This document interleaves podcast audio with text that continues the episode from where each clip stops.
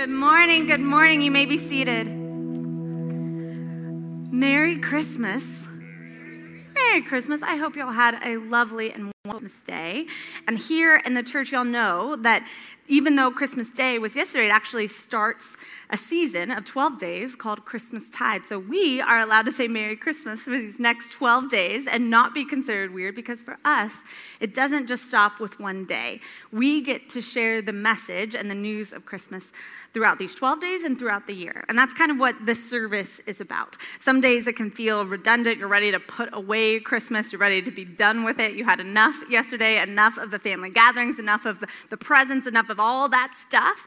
But there's still that message, that meaning of Christmas that will last a long time and can last these 12 days. And that's what we're celebrating here. So it's a little marked turn, maybe, from what your celebrations looked like yesterday. But today, we're going to try to do what we've been doing all Advent, which is refocusing on the light that is Jesus. And the way that we talk about it in church is we're going to tell a story. And that's what we're going to do here. We're going to tell the story, not just the Christmas story, but the whole story of how this all started, all the way through to the end when Jesus arrives. And we are going to talk about that and sing about that today. So there's a few notes about how this service is different. One is that we're going to be standing a lot, as you do when you sing. If you need to take a break and sit down, please do. Y'all know we don't care here, kids, we don't care if you're sitting down and coloring the whole time, it doesn't bother us. So, this is about remembering that story and singing that story together more than anything else. The other thing that I want to note is y'all got a bulletin when you came in. Most of you, if you call this church home, know the drill. We love to know who's worshiping with us. So, if you wouldn't mind filling out the Connect card, we're going to do it a smidge differently today since we don't have our normal service format. We're going to do the offering as y'all leave, as well as the Connect card. So, if you wouldn't mind filling out your name. If you're if you know we have your information, just your name will do. If you're new here, we'd love to know who's worshiping with us on day after Christmas. And then last thing I want to tell you about is next Sunday, believe it or not, we are in 2022, uh, which is pretty crazy, but we are in 2022.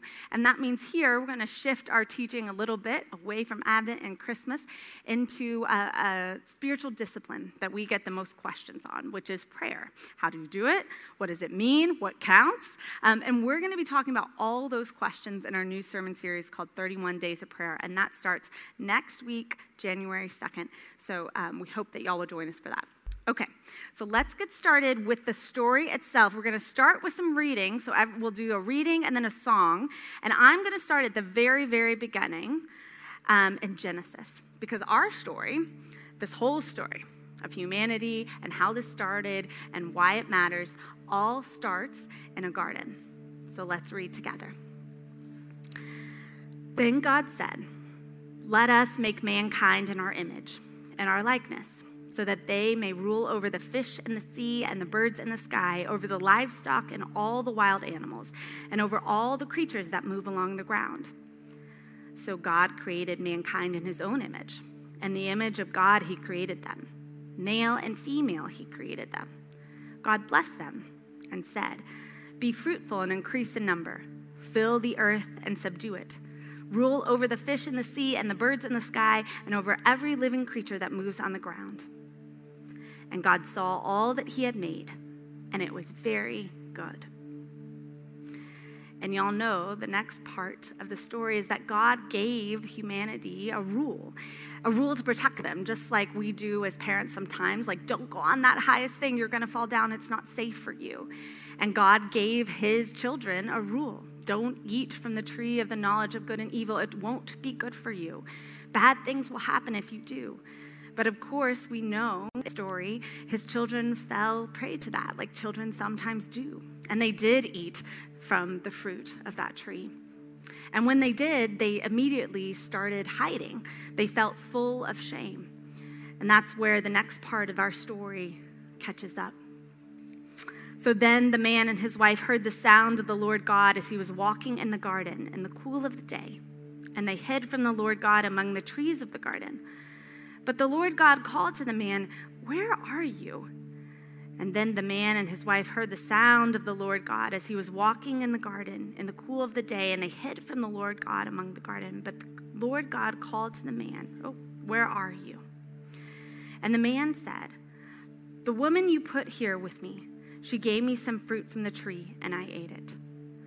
Then the Lord God said to the woman, What is this you have done? And the woman said, The serpent deceived me, and I ate it. See, normally we tell the story and we end it there and we say, Look, everything was broken from that point forward. Humanity could no longer be with God in relationship because of the choices that humanity made. But I think the part that we often forget is that even though this choice was made and humanity and God were separated, and eventually humanity was sent out of the garden, God follows after them. God doesn't stay in the garden, He goes looking for them. And that's the whole story of where it all starts and where it ultimately culminates in Jesus is that it didn't end with Adam and Eve being kicked out of the garden. God loved them so much that he decided to follow after them too. And the story continues with God's people being formed in the image of Adam and Eve, and God's people called Israel. And Israel waited for one day that God would be with them forever, that Emmanuel come and restore this relationship where they could be together in the garden once and for all. Will you stand as we sing, O come, O come, Emmanuel?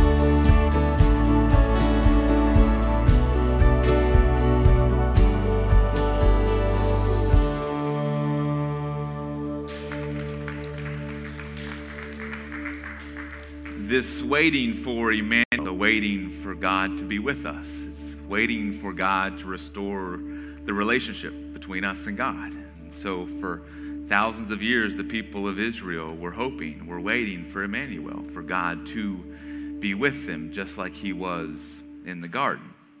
And over time, they started to doubt whether or not this would actually happen. They started to wrestle with God would if God would ever show back up and be with them. And so hear these words from the book of Isaiah. The people walking in darkness have seen a great light. On those living in the land of deep darkness, a light has dawned. For as in the day of Midian's defeat, you have shattered the yoke that burdens them the bar across their shoulders, the rod of their oppressor. For to us a child is born, to us a son is given, and the government will be on his shoulders, and he will be called Wonderful Counselor, Mighty God, Everlasting Father, Prince of Peace. Of the greatness of his government and peace there will be no end. The wolf will live with the lamb, the leopard will lie down with the goat, the infant will play near the cobra's den and the young child will put its hand into the viper's nest. They will neither harm nor destroy on all my holy mountain, for the earth will be filled with the knowledge of the Lord as the waters cover the sea. In the midst of this waiting, there became a hope this hope that one day God would return to them in the form of a man who would help them understand what it meant to be with God once again, to show them how to live, to show them how to be in relationship with God. And so they waited for this person to show up as we continue to wait for Jesus.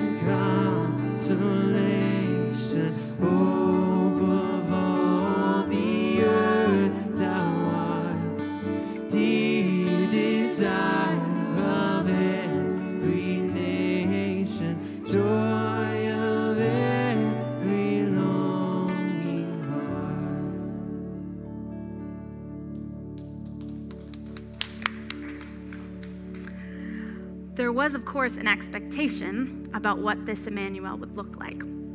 People assumed that from Isaiah's prophecy that that meant that there would be a warrior king that would come and rescue Israel. I mean, that's how Israel had been rescued times before, is that they had had a great army that had conquered their enemies. And that was the hope that Israel lived for.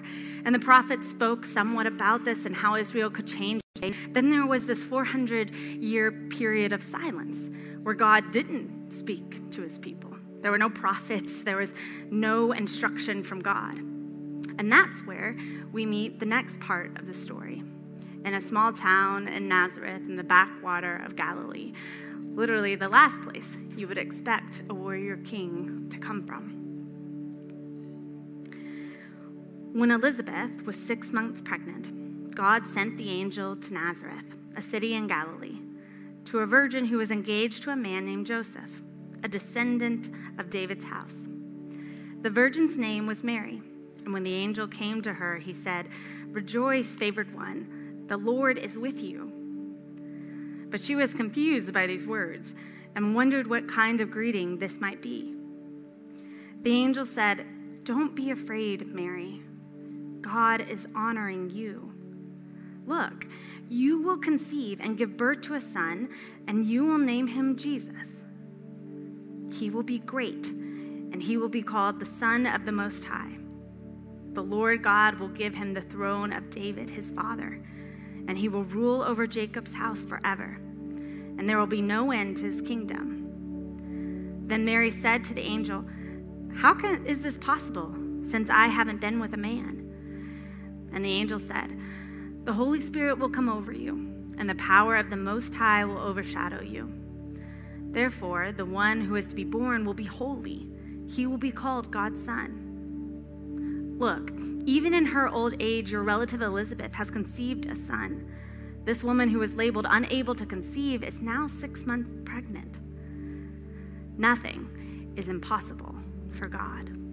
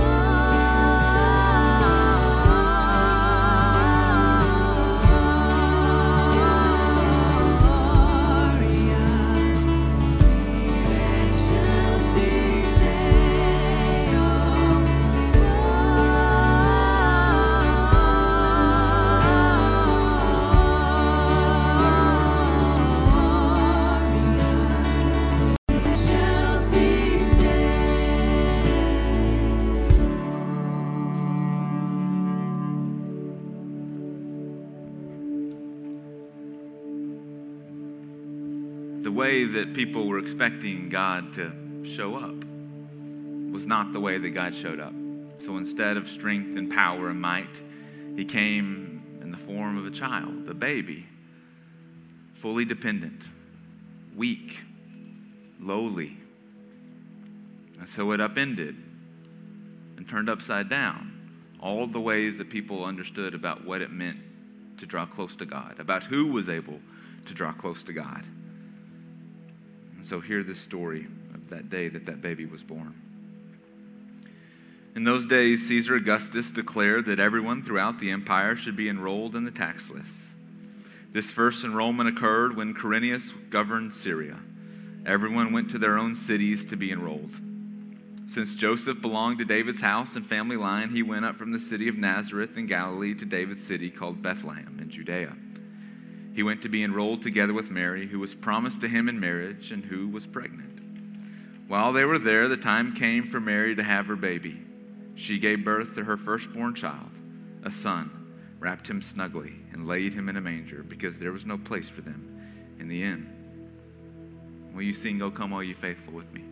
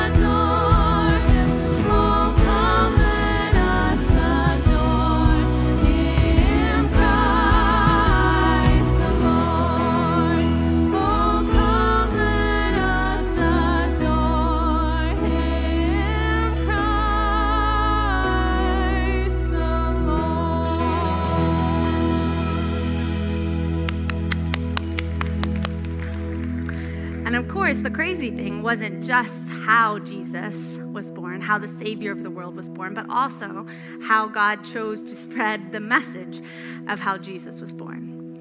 And so we find the story immediately after Mary gives birth. Luke tells us of who was chosen to spread the news of Jesus' birth.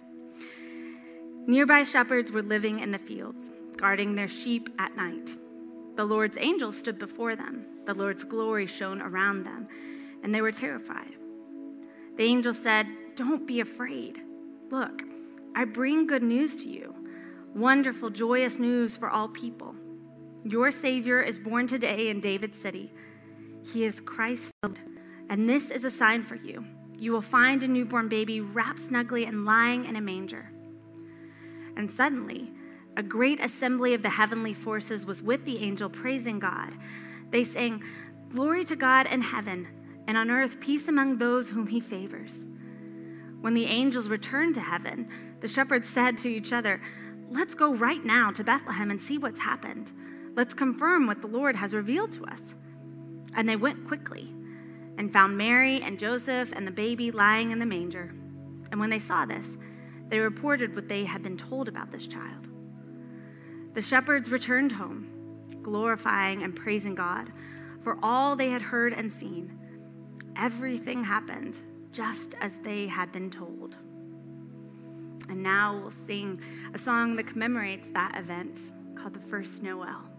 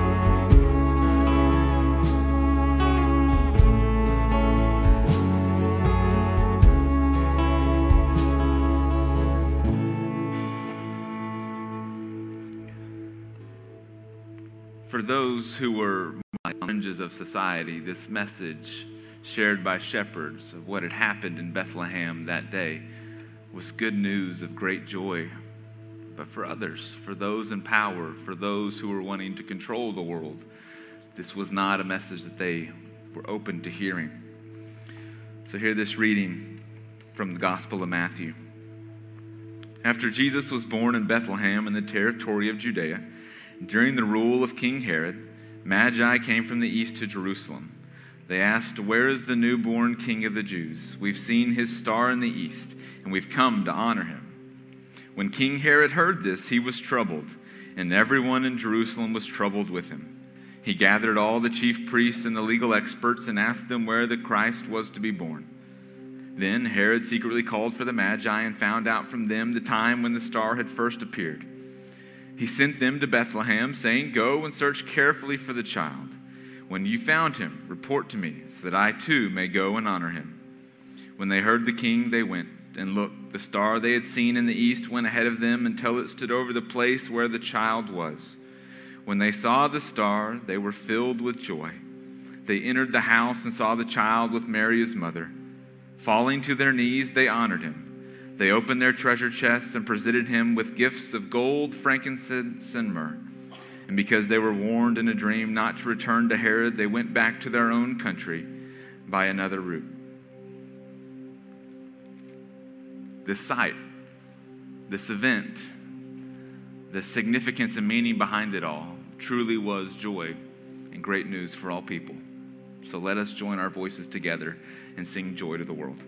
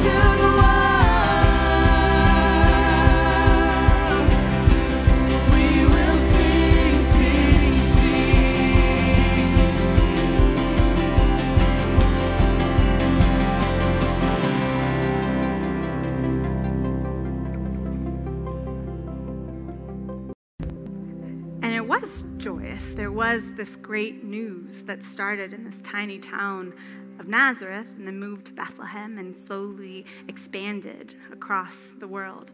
And hundreds of years later, the Gospel of John starts to record a little bit of the story. But instead of telling it as a narrative, instead of telling it as a story, he starts with a poem. And so, for our final reading of this morning, let's listen to the words of Gospel of John. In the beginning was the Word, and the Word was with God, and the Word was God. Everything came into being through the Word, and without the Word, nothing came into being. What came into being through the Word was life, and the life was the light for all people. The light shines in the darkness, and the darkness doesn't extinguish the light. What came into being through the Word, the light came to his own people, and his own people didn't welcome him. But those who did welcome him, those who believed in his name, he authorized to become God's children, born not from blood, nor from human desire or passion, but born from God. The Word became flesh and made his home among us. We have seen his glory, glory like that of a father's only son, full of grace and truth. See, the story, the story that started thousands of years ago, it wasn't just about the details of being born in Bethlehem and the stars and the shepherds and the wise men. The story lives on in the analogy of light, the idea that there is lightness in all of us, the idea that world by being God's children. And so, for our final song this morning, we're going to sing one of our favorites, maybe one that sums up everything that we're supposed to do during this Christmas season. So, will you stand for this last song, Go Tell It on the Mountain?